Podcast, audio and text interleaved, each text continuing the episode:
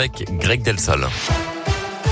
Et à la une, un nouveau pas vers le retour à la normale. Une bonne nouvelle d'ailleurs pour ceux qui aiment danser. Les discothèques peuvent rouvrir leurs portes. Aujourd'hui, elles étaient fermées depuis maintenant deux mois. Ce qui change également à partir de ce mercredi, c'est la possibilité de se restaurer à nouveau dans les stades, les cinémas et les transports. Retour également de la consommation au comptoir dans les bars. Notez que les concerts debout sont de nouveau autorisés. D'autres allègements devraient suivre dans les prochaines semaines. Les élèves n'auront plus à porter le masque en extérieur à l'école élémentaire au retour des vacances d'hiver le 28 février pour nous.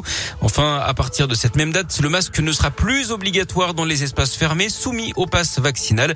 Concernant les passes vaccinaux d'ailleurs, euh, qui devaient expirer hier, un délai supplémentaire a finalement été accordé pour une semaine supplémentaire.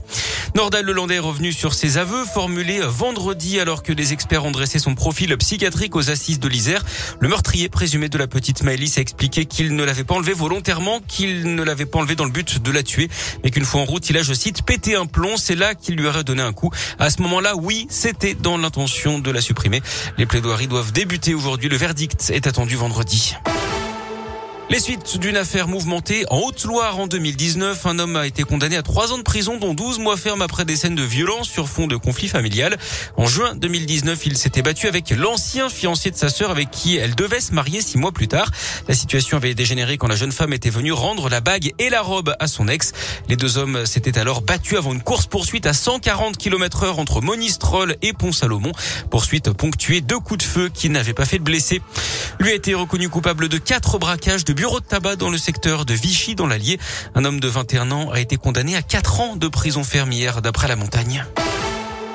On ouvre la page sport de ce journal avec du basket et la JL Bourg qualifiée pour les quarts de finale de la Coupe de France. Les Bressons ont une nouvelle fois dominé Limoges 88 à 82.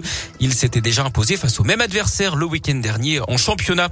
En foot, le PSG prend une option sur les quarts de finale de la Ligue des Champions. Les Parisiens l'ont emporté 1-0 hier face au Real Madrid sur un exploit individuel de Kylian Mbappé en toute fin de match. La Saint-Etienne devant la commission de discipline de la Ligue de foot professionnelle aujourd'hui à 18h. Ça fait suite au 29 fumigènes utilisés lors de la rencontre entre Saint-Etienne et Montpellier. Le club ligérien a un huis clos total avec sursis depuis le match face à Nantes. Mais le sursis pourrait être révoqué en fonction de la décision prise. Concrètement, il n'est pas impossible que les Verts jouent à huis clos dimanche à Geoffroy Guichard contre Strasbourg. Et puis les Jeux Olympiques d'hiver à Pékin. Grosse journée en perspective pour les Bleus avec déjà le slalom masculin ski alpin. Deux chances de médaille Alexis Pinturo et Clément Noël. On suivra aussi le Lyonnais d'Orient Hauteurville en bobsleigh. Il y a également du biathlon avec le relais euh, féminin, du ski de fond avec les demi-finales chez les garçons et chez les filles. Et puis on suivra également les épreuves de short track, le patinage de vitesse, toujours très impressionnant.